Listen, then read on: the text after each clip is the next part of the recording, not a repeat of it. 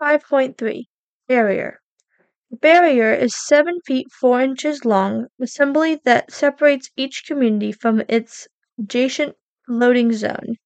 The barrier has a base that is 1 foot 4 inches wide and 1 fourth of an inch tall.